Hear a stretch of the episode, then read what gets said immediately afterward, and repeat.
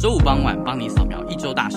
让你一窥新闻背后的第三人。跟着我们现场直击，穿梭社群听看听，没有局外人，让我们沉浸新闻。电视新闻只在乎蓝绿，我们只在乎你。欢迎收听，做你的听众。欢迎收听，做你的听众。我是莫欣，我是海宁。哇，海尼又要开学了，哎、欸，很烦呢、欸。我觉得暑假才。感觉就是才刚放，然后现在又要开学，到底是怎样？这两个月真的是过得非常的快。哎、欸，可是我觉得就是好像要开学，突然觉得好像有目标的感觉，就是哇，一股什么东西要冲过来的感觉。有吗？是你吧？我相信大家都跟我一样，就想要继续耍废下去。人生就是要跟蛋黄哥一样躺在那个蛋白里面。欸、他是躺在蛋白里面吗？我有点忘记了，就那个白白的那个、欸、蛋黄哥，就会想到大陆的叫他。懒蛋哥还是懒懒蛋，就是奇妙、哦，就是对啊，那个翻译的名字。可是你知道我有问过陆生，我就说，哎、欸，你们那叫懒懒蛋很，很就是不会不好听吗？他说很可爱啊。不是他们，因为他们翻译都就是还蛮直接。他们像他们之前拍那个一零一种狗，他们就就是好像就翻成一百零一只黑白斑点狗儿。之类的，然后，然后不是还有那个什么什么小小那个叫什么啊？海底总动员叫什么？什么海里找鱼还是什么之类？海里找鱼就是一些，就是他们非常直白啦，就不会像台湾啊或者是香港，就是很委婉的翻译这样子。对啊。那你讲到懒蛋哥，好啊，蛋黄哥，会想到就是上周主持的周周。周周为什么为什么会想到他？就感觉他暑假跟蓝蛋哥一样。你怎么可以这样子说？搞不好他觉得他这样子就是过得非常有意义啊！就是对啊，他懒蛋的很有意义，啊，就是人生休假中很好啊。我觉得哎、欸，真的不能每个人都有不一样的生活模式。哎、欸，真的，我真的好像觉得好像慢慢一点，真的会比较好一点点。对啊，你没有听过一句话吗？什么“假定弄破哇”？我可能弄弄破就整歪。对啊。就真的就是每个人的生活模式，或者是甚至是学习的方式都不太一样啊。对啊，就我我我也在想，我如果放慢下来，我可能会开始很慌，就每天我要干嘛要干嘛那种。就是对，就是每个人都有自己习惯的步调，嗯，也没有说有一个嗯一定的准则，说你一定要怎么做会比较好，嗯，或者说你一定要怎么做比较适合你，因为只有你自己才知道你适合什么。对啊，因为像上周，就是我们上周像周周跟李和学他们谈到的就是小朋友的教育。其实，在小朋友的开学的时候，好像就是我觉得那那时候的我们都比较规律，耶，就是呃就是要返校日回去打扫，然后每天就是要干嘛干嘛干嘛。可是等到大学之后，发现那个其实规律已经不见了，而且每个人的步调都差很多，就算一样的课。对啊，因为其实大学就是除了系上主要的必修课之外，其他都是你自己安排课程，然后你自己就是可以，比如说你可以在课外时间去打工啊，或者是实习呀、啊，或者是说其实你可以就是选择另外一种，比如说跑社团，或者是你想要精进自己去外面上课之类，就每一个人对于他们课外的生活的安排都都会有所不同啊。对啊，而且我记得，就是因为最近不是要开学，其实，在学校里面，这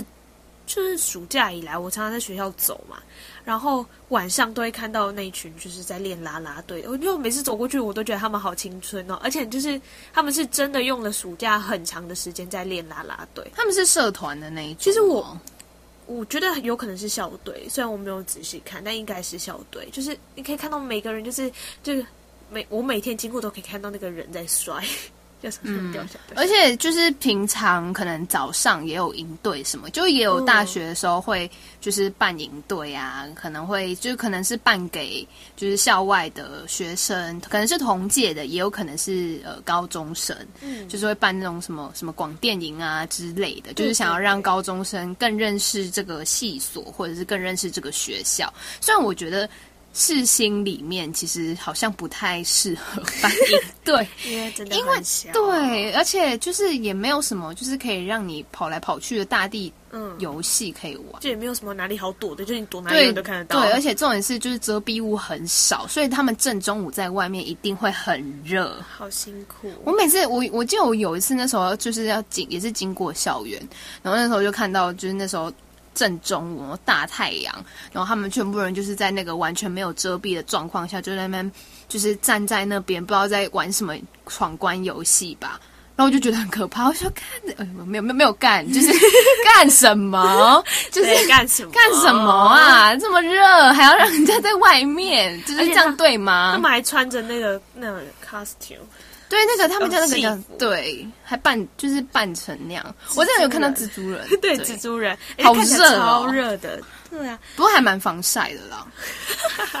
他好像是女生，我记得。而且我记得下午就下大雨，那那时候看他们下雨还在玩游戏，我就觉得好青春。没有我，你知道现在用一个就是已经二十一岁的人的眼光来看，就觉得何必呢？就是就是你你以为青春淋的那一场雨，就是会让你之后更更没有遗憾嘛 之类的。好啦，就是讲超偏的。对啊，其实就是想要说的，就是真的要开学了。然后，其实对好大学生或者是任何一个在就学的学生，我们觉得今天最要讲的目的是教育，就是你知不知道自己在学习什么？就像刚刚说的，很多人或者是莫西海尼说的，我又叫你干嘛？海尼想要多多喜欢叫我的名字？海海尼他刚刚所说的就是每个人有不同的生活步调，因为他们就是追求或者是喜欢认知的东西不一样。所以今天要讲的这个教育是跟就是自己知不知道自己在做什么有关系的，对吧？或者是说，呃，这个世界的运行方式不认可你这样子的认知，就是某种程度上来说，都会或多或少都会影响你自己的呃自信啊，或者是价值观等等的。然后呢，就是这礼拜呢，刚好在另外一个节目《星海印刷所》，刚好有介绍了一本书，叫《你的孩子不是你的孩子》。就是这本书，它其实，嗯，有点像是，呃，他他这这个作者，他是以一个家教老师的角度去描写说，诶，现在他教过的小朋友里面，就是不管是。每一个每一个小朋友都有自己他独立的故事，然后每一个小朋友他所面临的成长背景，然后他所遇到的难关，不管是考试上，或是学校人际关系，甚至是跟师长之间的矛盾，都是成为这个老师他嗯。每一年这样观察一下，他每每一年教书下来的一个，因为那是心情写照吧，就是把一个事实所呈呈呈现出来，然后也加了一些他自己的想法进去。所以我觉得这一本书其实还不只是小朋友，嗯，我觉得大人其实也可以去看一下，就觉得说，诶，有时候有时候我们就是。一直逼着小孩念书啊，就觉得说，哎，念书就万般皆下品，唯有读书高这件事情，是不是可以在现在这个时代呢，能被否定掉，或者是被推翻掉？我觉得这都是现在的家长可以去思考的。对，然后其实在这边呢，想要推荐给呃听众朋友们一首歌，它是老王乐队的，嗯，的一就是推出一首还蛮长的歌。虽然他们他们他们呃老王乐队这个乐。这个这个叫什么团体？对，乐团，他们的歌都蛮长，可是其实我觉得他们里面的一些歌词都是都是有意义，就是写出每一个世代他们自己的心声。然后特我觉得特别是因为他们是，我记得他们是正，他们其中有一个是正大的，然后因为正大在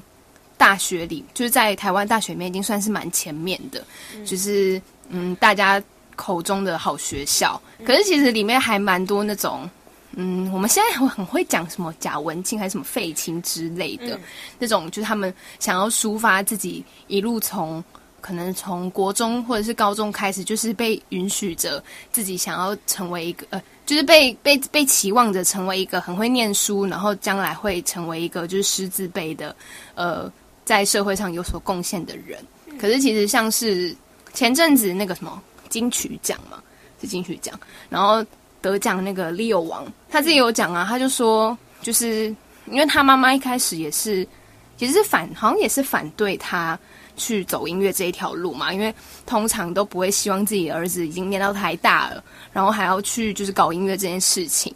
可是其实他自己也闯出了一个名堂来，所以对对他自己来说，这算是一个里程碑，也是一个。向他妈妈去证明他自己能力的时候，嗯，好，反正回到这首歌呢，这首歌就是要稳定生活多美好，三年五年高普考，就是你不觉得？对，就是就是有一种反讽的感觉，就是一种黑色幽默，就是想要讲说，哎、欸，就是我们对于呃这整个世代里面的一些考试的机制啊、填鸭式的教育啊的一些，就是呃反讽吧。对，好，那我们就一起先来听听这首老王乐队的《稳定生活多美好》，三年五年高普考。孩子们背着沉重的背包，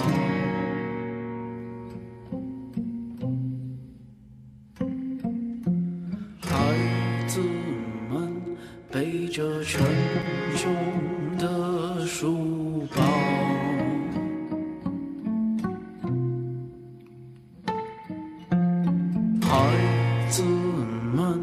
背着沉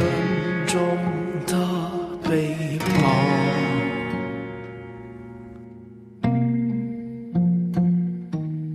孩子们背着沉默的烦恼。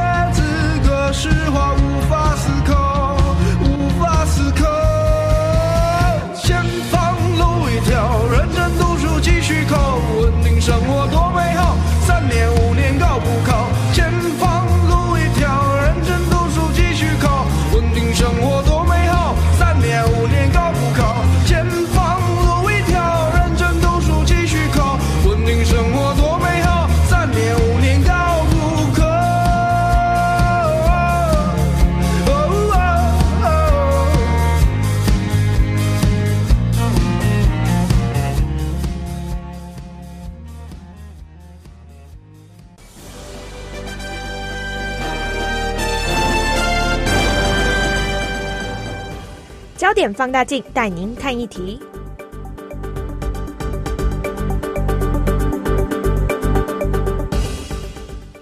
焦点放大镜，那今天的焦点放大镜要来看到的是教育嘛？刚刚有讲到教育，然后今天就是想要引进的这个就是说法，也或者是说论点，是来自一个作者，他是作者吧？他是他是诗人，也是一个诗人，对啊，他是就是他对教育，他有几几个自己的论点，然后他就是在在就是他对于自己的女儿的教育上也有一个比较，我觉得还蛮特别的诶，就是他把他的女儿送去德国学音乐。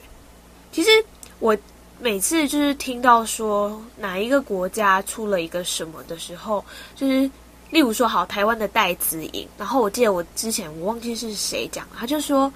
台湾能出一个戴资颖，那那那已经是很传奇的事情。为什么？因为日本或者是其他的国家，他愿意把他的孩子整天就是让他做他喜欢的运动、喜欢的事情。但你台湾的家长有可能吗？你有可能让你的孩子就是真的就是每天都去运动，然后不读书，就是真的是在台湾是很少数，而且很多很多。为了运动，只是为了要就是我要加分加到好学校。可是其实我就我所知，在韩国的，就是读书的现象，其实也蛮严重。就是他们会为了要呃，比如说，就是为了让小朋友可以去，就是很努力的念书，然后可能有时候会剥夺他们的呃，那个叫什么体育课还是音乐课之类，就是一些比较跟我们学科不相关的呃。那个叫什么术科？术科对，算是术科，就是他们会剥夺他们一些学习，特别是到你要高考的，就是你要考大学的时候，嗯，会特别的明显。哎、欸，我真的是真的是有这样的印象，而且常常会惹得术科老师不太高兴。而且我记得，就是某一部韩剧里面，我真的忘记那部韩剧里面有那那那部韩剧叫什么名字。哦，然后反正他们里面就是那个那间学校里面，它有一个就是专门记什么你有什么优良事迹的本子，就有点像是那种呃额外的联络簿这样子。然后里面的学生就是为了要得到。好的，就想要考上好的大学，因为那个其实基本上有点像是加分的作用。然后里面有些学生，他们为了要得到，就是在里面有优良的表现，然后甚至会到外面的补习班去，然后请那些就是老师跟他们讲说，诶，就是如果我想要考上韩国，比如说首尔大学好了，就是在韩国算也是名列前茅的学校，他们要怎么样做啊？然后甚至有些会去求校内的老师给他一些就是呃不实的。一些名次什么的，就是真的很可怕。就是因为为了成绩而做事情。其实我觉得今天我们最主要想的这个教育，其实最重要的是要回到就是小孩子身上。就是上次还是什么时候，我们的有节目 有介绍了一本书，我记得那一句话，他是说，就是你不要在小孩子还没有认识这个世界之前，就一直告诉他这个世界长什么样子。就其实。就是我自己印象中，我好像从小的教育就是老师一定会给你一个标准答案，他告诉你什么答案才是对的。那像杨照，他有说到说，像他在他要送女儿就是国去德国读书之前，他在台湾念书的时候，超级不喜欢国文老师的，因为他们就是没有办法接受那种你写什么我就抄什么的那种上课方式。其实我现在想起来。我当初高中也是老师在黑板写什么我就抄什么，就什么国学常识啊，哪一个字什么音，就是一直都是这种上课方式。可是他说，反而在德国，他女儿会喜欢上德文课，那是为什么？就是很多，我觉得填鸭式教育，虽然我们也不能说他就是完全不对，因为毕竟在大环境下就是这样的教育方式。可是最主要的还是要去找出。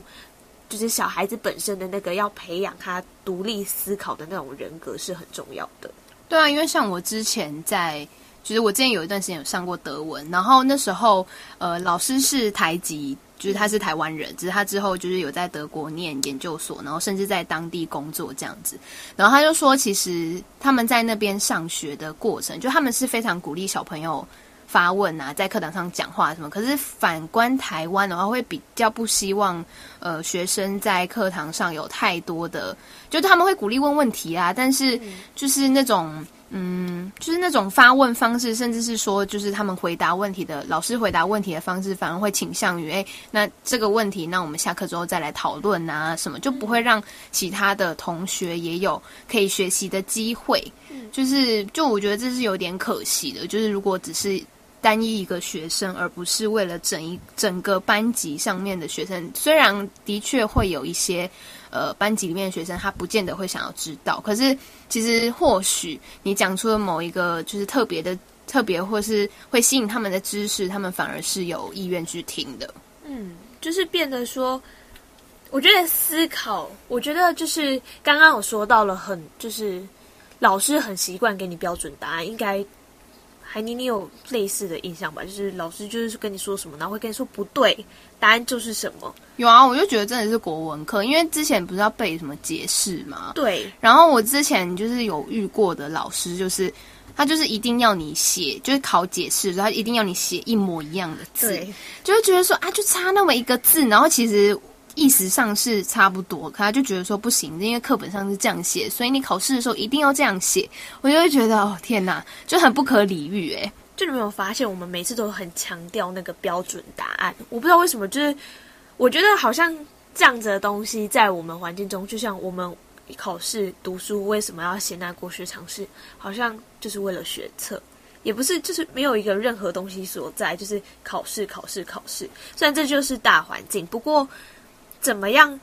让就是这些东西变得有用，就是变成说老师其实在教学，或者是说我们在上课过程中，要让学生反过来去思考，这是一个什么样子的东西，他到底为什么要这样讲？而且我觉得最重要，如果就是。其实现在台湾就是前一阵子一直很夯的一个东西是翻转教育，就是翻转教室，嗯，翻转教室，可是就会又。另外的老师有另外派说法，就说其实你要翻转教室，你根本就翻翻不过来啊，因为你最终目的还是要考试，所以等于变成说我今天好，我翻转教室了。如果这个老师也不是很懂说什么叫做思辨教育，什么叫做思考教育的话，他其实那些讨论或者是做这些事情，只是为了让他之后会为了要赶进度，还是为了要考试把学生逼得更紧？就像刚刚说的，我又要牺牲那些数课的时间。让学生来赶进度，为了追上那些翻转教育浪费的时间，就其实成效真的很差。其实我觉得，就是不是只是拘泥于书本上的教育是很重要，因为像我自己最有就是自己亲身经验，就是那时候我。我记得我在上历史课，然后其实我因为我是一个非常喜欢听故事的人，然后那时候我们呃历史老师他就刚好是一个非常喜欢讲故讲故事的人，所以就我很喜欢上历史课。然后因为那个老师就是只有教我们一年而已，反正之后我就非常想念他上历史的方式。然后我永远都记得，就是他就提到那个当时中国发生那个鸦片战争的前夕，他就他就讲故事啊，他就用一个很有趣的方式跟我们说，他就说哦，因为那个什么就是呃中国政政府那时候的中国政府，他们就是为了要呃禁那些鸦片，然后那个林则徐，我还记得那个发起人林则徐，他就派了几个阳光大猛男，把那些鸦片都往那个海港里面倒，所以之后才会衍衍生出鸦片战争这件事情。然后就那个历史老师，他用故事的方式告诉大家，然后就意外让我很有兴趣，然后就是也对于这件这个事件有非常大的印象。就我觉得，就是生活化这件事情会让小朋友更容易去吸收学习。对啊，就像刚刚有提到的这个杨照他说的，如何教比教什么还要重要很多。就像刚刚说，你用就是故事性的方式去教，就是他可能可以会去影响学生的一些学习态度或者是能力。就是老师的教法其实就比较像之前孔子嘛，就是循循善诱的那个方式，慢慢诱导你。就是喜欢它，不是就是你就是背。而且你知道，我记得你刚刚说到历史，我们高中历史那时候超可怕的。我那时候超讨厌历史，是因为我们每一次都有做一个表格，然后老师会发给你一本，那个空格里面是空的，跟一一本是有，就是空格里面，如果说几年发生鸦片战争，然后它是整个，就是你要去填过去，然后我就像年表的方式，不是不是，它就是一个整理起来的表格，就是它就是表格，然后超多字，然后它会在这些很多字当中挖空。然后要你填，然后我那时候就觉得好可怕，为什么我要背这些东西？所以我那时候最讨厌历史了。就我觉得，真因为历史就是，我觉得用故事呈现方式真的是最贴切，至少会让小呃让学生会印象更容易，就是就就。更更容易记起来，这样就不会就只是死背上面的呃年份啊，然后发生什么事情啊什么的，而是你真的要去了解那个背后的呃整个脉络，然后你才会记起来这件事情是怎么样发生的。嗯，就是拥有这些的知识量也是很重要的。然后另外一个说法会变成就是刚刚前面有提到的，就是要让。学生或者是说家长也要让让，因为我觉得这有时候不是全部都是老师或者是环境造成的。其实家长在这里面变成一个很大的阻碍，就是大家都会说：“哦，我这样是为了我的孩子好。”直升机父母，对，我我是为了我的孩子好，所以就是一定要补习啊！你就是赶快去联络补习班。我就会觉得，其实你你你把他送去补习班，然后呢，你。你的小孩子他根本就不知道他要什么，然后只有读书，就是我为了我不要被爸爸妈，我不要让妈妈他们失望，所以我来读书，然后变成说到最后读大学，真的是为了那个成绩在填学校的。我觉得那到最后已经变成大家都不知道自己要什么，一直会在那个轮回当中，就是一个嗯，算是盲从吧，嗯、然后也不敢去反抗自己的父母，嗯、因为因为讲难听点，他就是生你养你的啊什么的。啊、然后因为其实我那时候看就是那本呃书，就是你的孩子不是你的孩子，然后它里面就有讲到，其实嗯、呃，就是人家说你是就第一次第一次生来当你父母的小孩，那他们也是第一次当父母啊，嗯、所以说就是其实大家都在学习，呃、对，就是。我们跟父母之间的隔阂，或许是可以透过沟通，或者是相互理解对方想要什么，去就是去慢慢的化解这个阻碍。就是因为我们虽然没有选择谁生谁，或者是被谁生的权利，但是可以有去选择理解他，去选择沟通的能力，对吧？哎、嗯，欸、你知道这样听你讲下来，就是第一次当父母，第一次当小孩。你知道现在想起来，那我就是不要长大，我们都不要长大，就永远都在 就不想长大，对，不想长大。好了，那我们来听《不想长大》好了。好，我们一起来听听这首 S.H.E 唱的《不想长大》。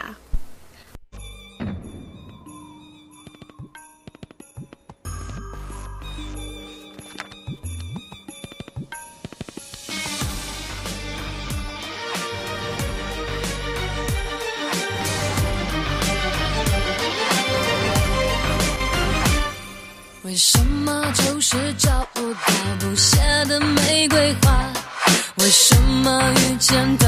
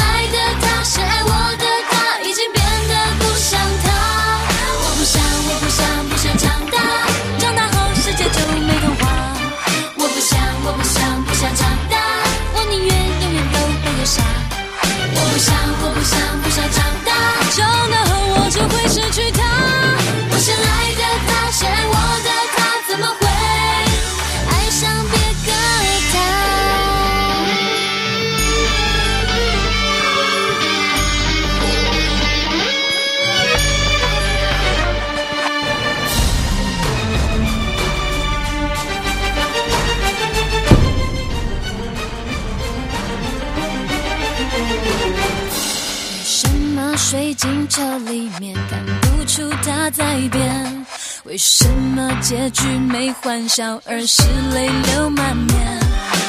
愿意在他回来前继续安静沉睡，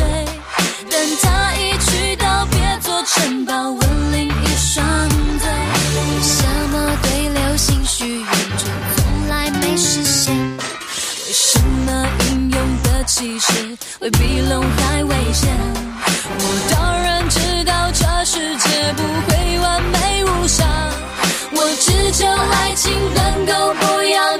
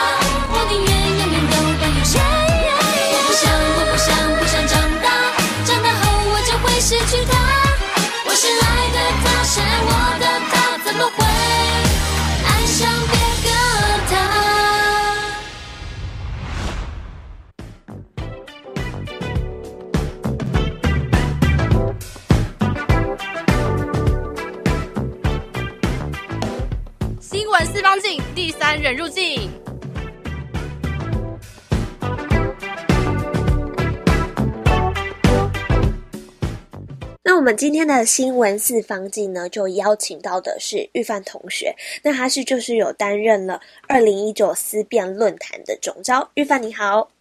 你好。玉范就是之前在办这个思辨论坛，那你可以跟我们说一下，就是这个思辨的意思是什么吗？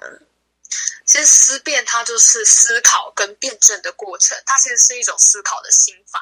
嗯。那他是就是想要，就是你们在这一个论坛当中，这个思辨的，就是概念是想要带给学员什么样子的，就是东西，或者是就是你们想要传达的那个宗旨是什么？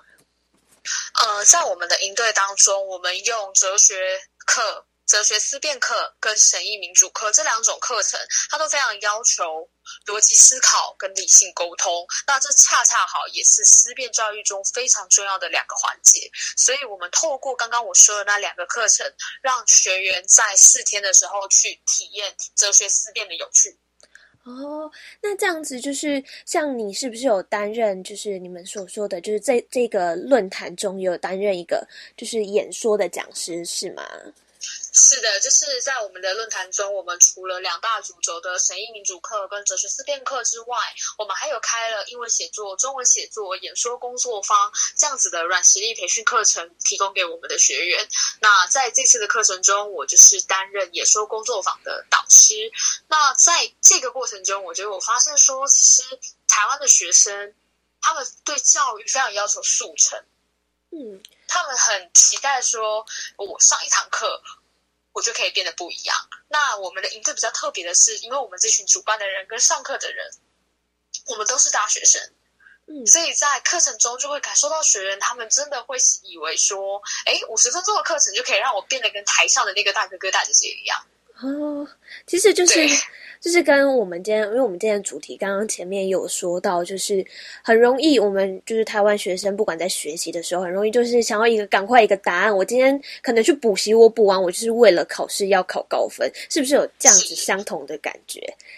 有，就是当下会觉得说，尤其以演讲这个东西来说，它其实是一种经验的累积。嗯，就只要演讲可能。在我的课程中，我希望学员是走透过我这五十分钟的课程，去建立面对公众演说的时候的自信，跟找到一些自己的风格。因为我觉得技巧的东西每一个人都不一样。如果要教技巧的话，在五十分钟的课程里面一定教不完。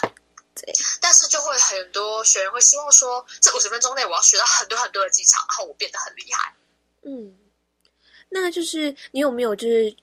这一个在讲讲师的过程中，哪一个学员就是让你特别印象深刻，有这种感受的？有，我有一个学员是因为我自己是讲话速度非常快，而且比较不容易结巴的人。那在我讲课的过程中，学员就问我说：“你自己讲话都不会结巴，你为什么不教我们讲话不会结巴？”哦，对，那我当下就是我有愣了一下，然后我就回应他说：“有三呃，我讲话非常快，是因为我本来就是一个思考跟反射速度都比较快的人。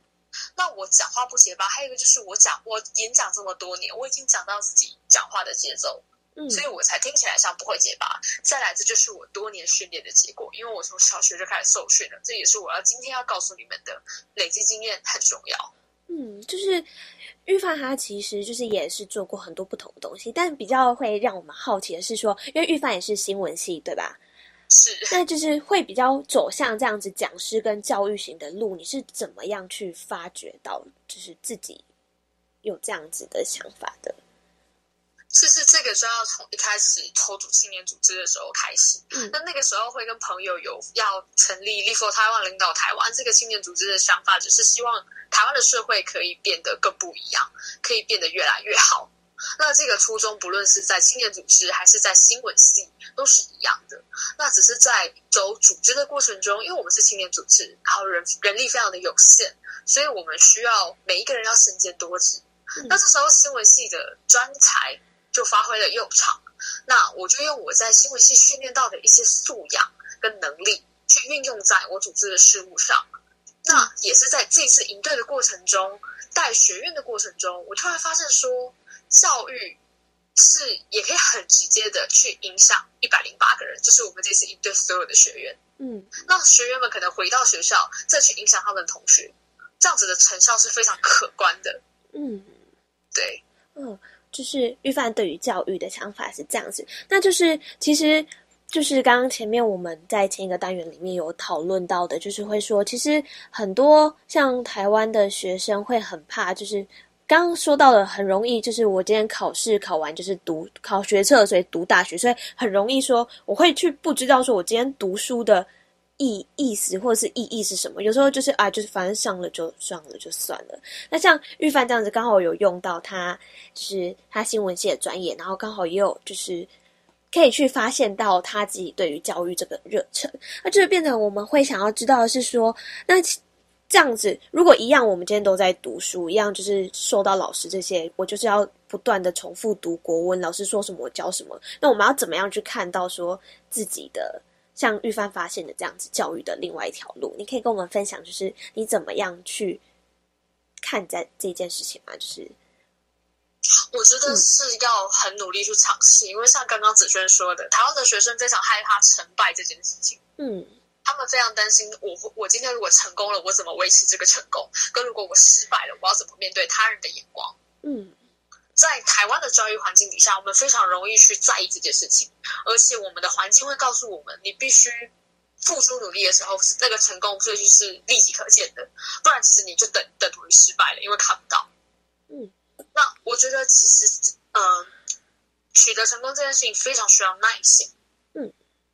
你要像问我，子轩就问我说：“我怎么从新闻系慢慢慢慢看到说，哎，我或许也可以是一位教育工作者？这个时间我用了一年，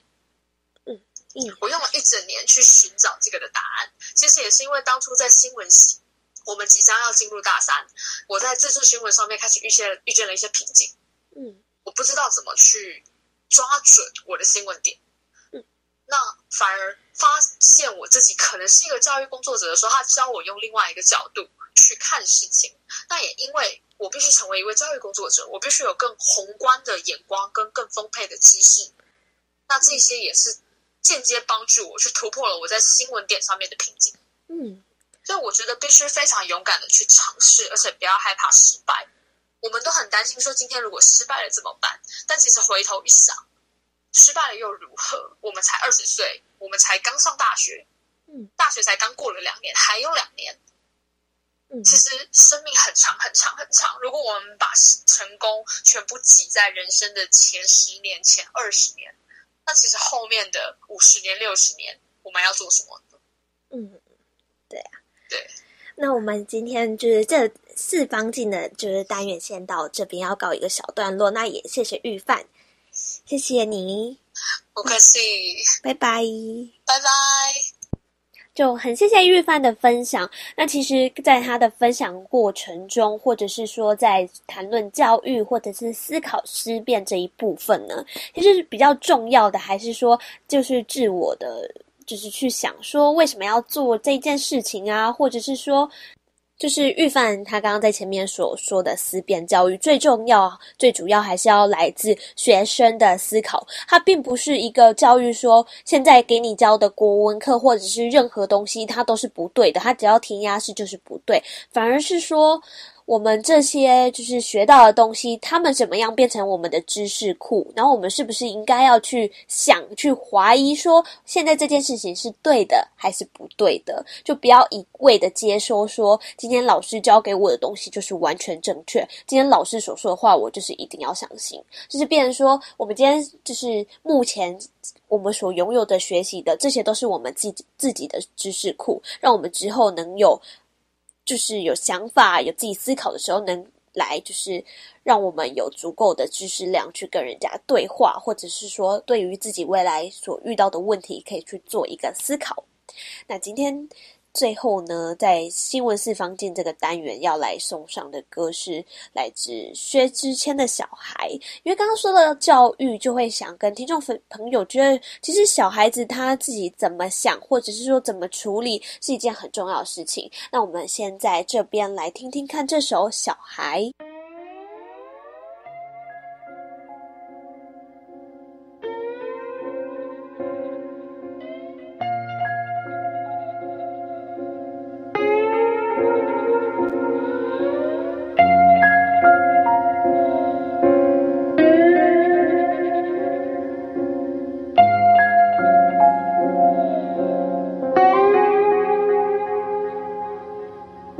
嘲笑我有多简单，像番茄加两个蛋，闭上眼就睡，多自然。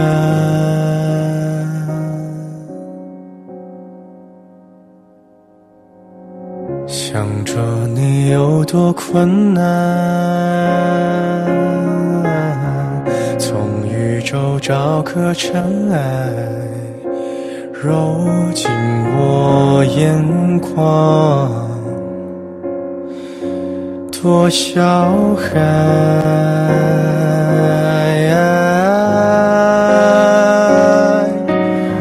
丢掉的我想要拿什么缅怀？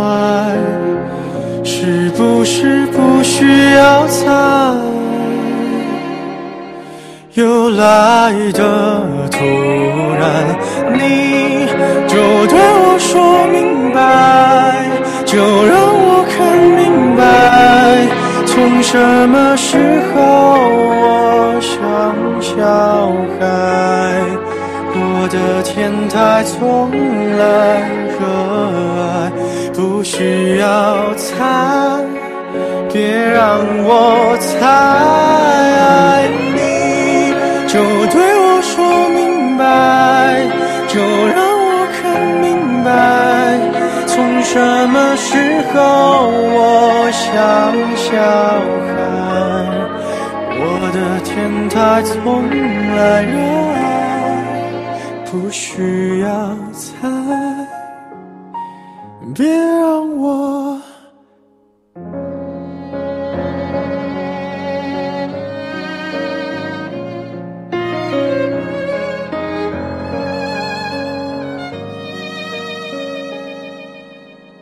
想着你有多困难，从宇宙找颗尘埃。揉进我眼眶，多小孩。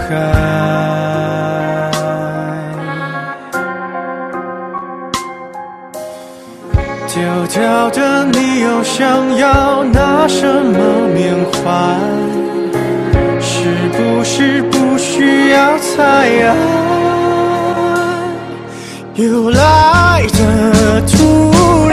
你就对我说明白，就让我看明白，从什么时候我像小孩。我的天台从来热爱，不需要猜，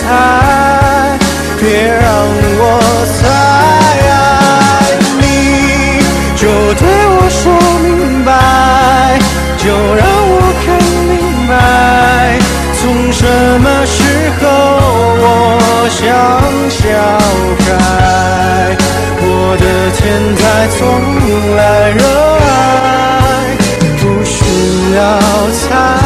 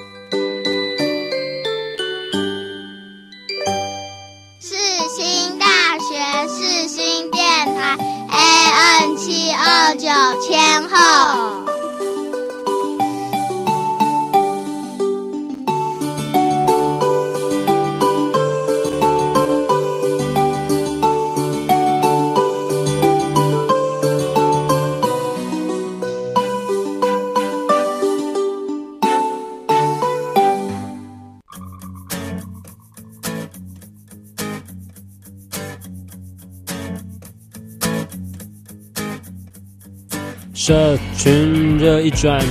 留言请看清。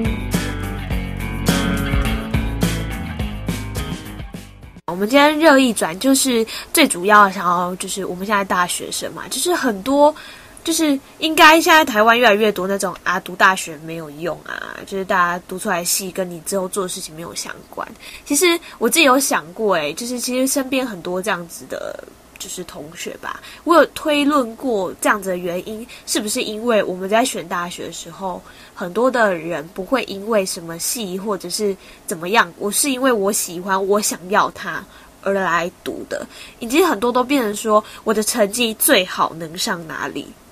或者是说我的成绩可以到哪里，所以我到这里之后，我发现了哦，我根本就不喜欢新闻系，但我就好，我就努力混完，努力读完它的那种感觉。我只是一个举例，没有说新闻系的人是这样子，因为我自己是新闻系，没有举其他的例子。可是有也有可能是因为就是自己的父母想要他念什么，然后他自己也没有什么想法，嗯、或者是说他其实是有想法，可是他没有办法反抗他的父母，嗯、所以就是哦去那边念了。可能四年啊，甚至是七年，因为如果你是念医学相关，你就是要念七年。哦，我现在有印象，你说到这个，就是我有个高中同学，但那时候看到我填大传系，他是一个男生，然后他是他们家唯一的男生，他就跟我说，我超羡慕你可以读就是传播，我超想读。我就说你的成绩就是这么好，他也考得比我高很多，说你就填啊。他就说，可是他爸就是已经帮他排好，说他要读哪几间商学院。然后那时候，然后看到他，他就那时候到最后选的他超痛苦的，然后就说：“那你要怎么办？”他就说：“就先读了。”结果你知道，我最近看到他，他在办转学考，就是就是，我觉得提早知道自己想要什么、做什么，就是在刚刚可能跟在嗯，刚刚可能我们有请到的同学说到的一些对自己的思考、思辨，或者是想清楚自己要什么而去读书，这件事情是很重要的。对啊，因为嗯，有时候是，有时候也是会盲从吧。嗯、我觉得也有可能是那种，哎，其实自己不知道要什么，然后可能看大家选了什么，就觉得嗯，那个好像也可以耶，那个好像也不错，嗯、那我去念念看好了。但是，可是其实有时候我是觉得说，就是如果你是花时间去，呃，比如说你可能花了一年去发现说，诶，其实你本来以为你可以在这个戏。找就是怎么讲，就是你可以完完整的念下去。可是如果你在这第一年当中，你发现诶，其实你并不是适合这个地方。如果你及及时就及早发现这件事情，然后开始准备往你想要去的方向的时候，其实我觉得也也也何尝不是一件就是怎么讲坏事？对啊，对啊，就是我觉得可能就是像刚刚所说的，不管是杨照或者是刚刚有很多。刚刚前面吴同学的他一些论点来说，最主要、最主要，我觉得不管是在小时候或者是长大，让自己在学什么之东西之前，我知道为什么我要说这句话，我知道为什么我要来到这里，我知道为什么我要考试，这些后面的意义其实很重要。就或许之后就能避免到很多的一些冤枉路，也不是说冤枉路，就是你。能让你自己走在这些路上的时候，你是很认同自己，也走得很开心的那种感觉。而且至少就是，虽然有些人会说：“诶，你很早就知道你自己想要的是什么，嗯，就是你很早就知道你自己想要走的路是什么。”可是有时候就是真的很难说。你到后来，或许你会发现：“诶，就是其实我好像也。”不是很喜欢这个东西耶，然后或者是甚至是想要发展，就往其他方向发展。就是每一个追寻的过程中，你都会有就是不一样的发现。当然还是会有那些就是很专注于走在自己的路上，然后去自己想要去的地方那种康庄大道的那种人啦。但是。这我觉得普遍上来说，嗯，我觉得大三会是一个分水岭吧，嗯、就是就是有些人可能会想要继续深造啊，可能去念相关的研究所，或者是说有一些人甚至想要挑战自己，去往不同领域去继续努力，然后往不同领域去发展自己的无限可能啊、嗯、之类的。就是其实就是还是做任何事情的时候，出于自己，你认识了你自己做这件事情，你有去思考过，其实就是这样子就够了。如果你知道这些的意义，这样子会让我想到一首之前听过梁文音的歌，就是他的歌名是《心里的孩子》，就是我觉得可能从小之我们就要认识那个在心心里面自己喜欢。就例如说，如果你小朋友喜欢唱歌、喜欢跳舞，你就让他去吧，就也不要说就是你这样会影响课业或者是什么的。我们先来一起听听这首《心里的孩子》，或者是。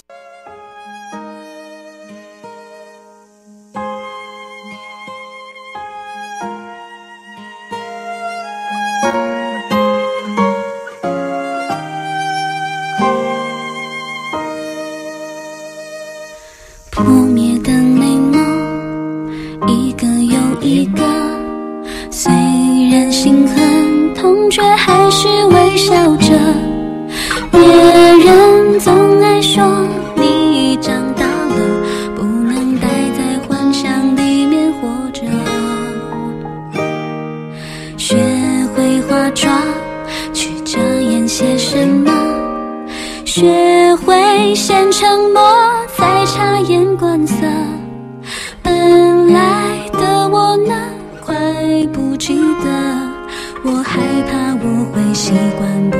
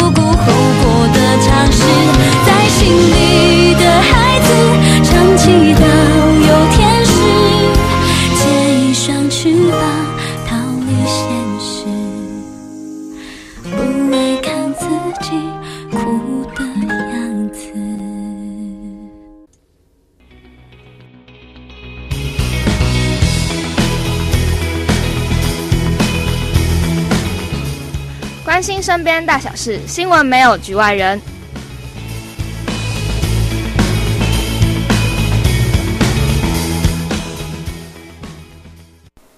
那就是又到了没有局外人了。哟，好快哦！一下要到最后了，时光飞逝，就像我们一转眼从那个大一什么都不懂的小屁孩，大一新生，然后一直到现在，我们已经要踏入大三了，嗯、好快，好可怕，真的好可怕。那我们其实这一集就是整个最主要想要说的第一件事，就是其实教育杨照他整理了几个论点，或者是说我们今天整个。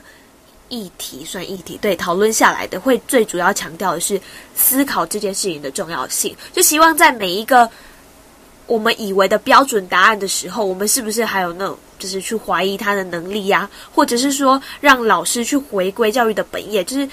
你其实，在培养学生的时候，你不要就是一直跟他说什么是对的，你反而已经让他的一些对于可能是品格或者是思想上面，你会让他变得很。死板，所以到很多时候，像刚刚吴同学会说的，你没有办法让他去尝试的时候，大家因为害怕老师只给你标准答案，所以你如果跳脱老师给你答案的时候，你就不愿意去走其他的路，就是会比较少去发现、去思考，说哪一条路才是真的你喜欢的，是不是跟你原本喜欢的东西是一样的，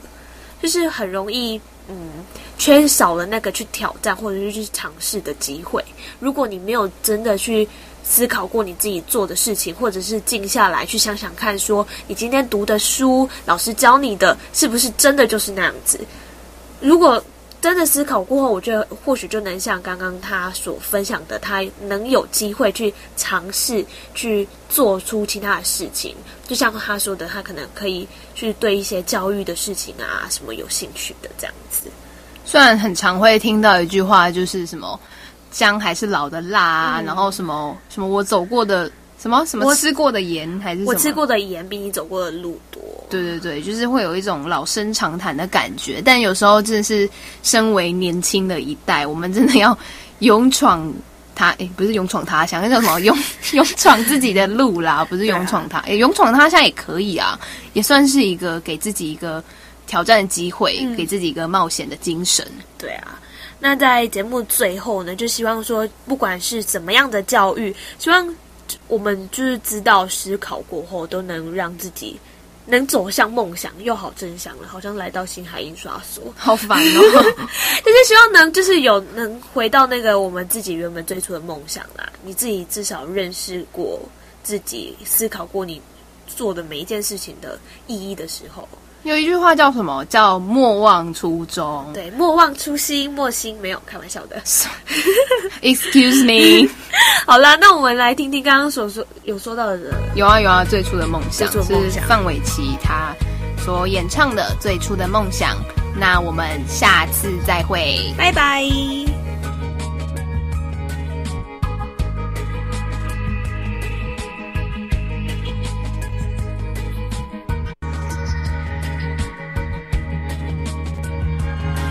骄傲没被现实大海冷冷拍下，又怎会懂得要多努力才走得到远方？如果梦想不曾坠落悬崖，千钧一发，又怎会晓得执着的人拥有隐形翅膀？把眼泪种在心上。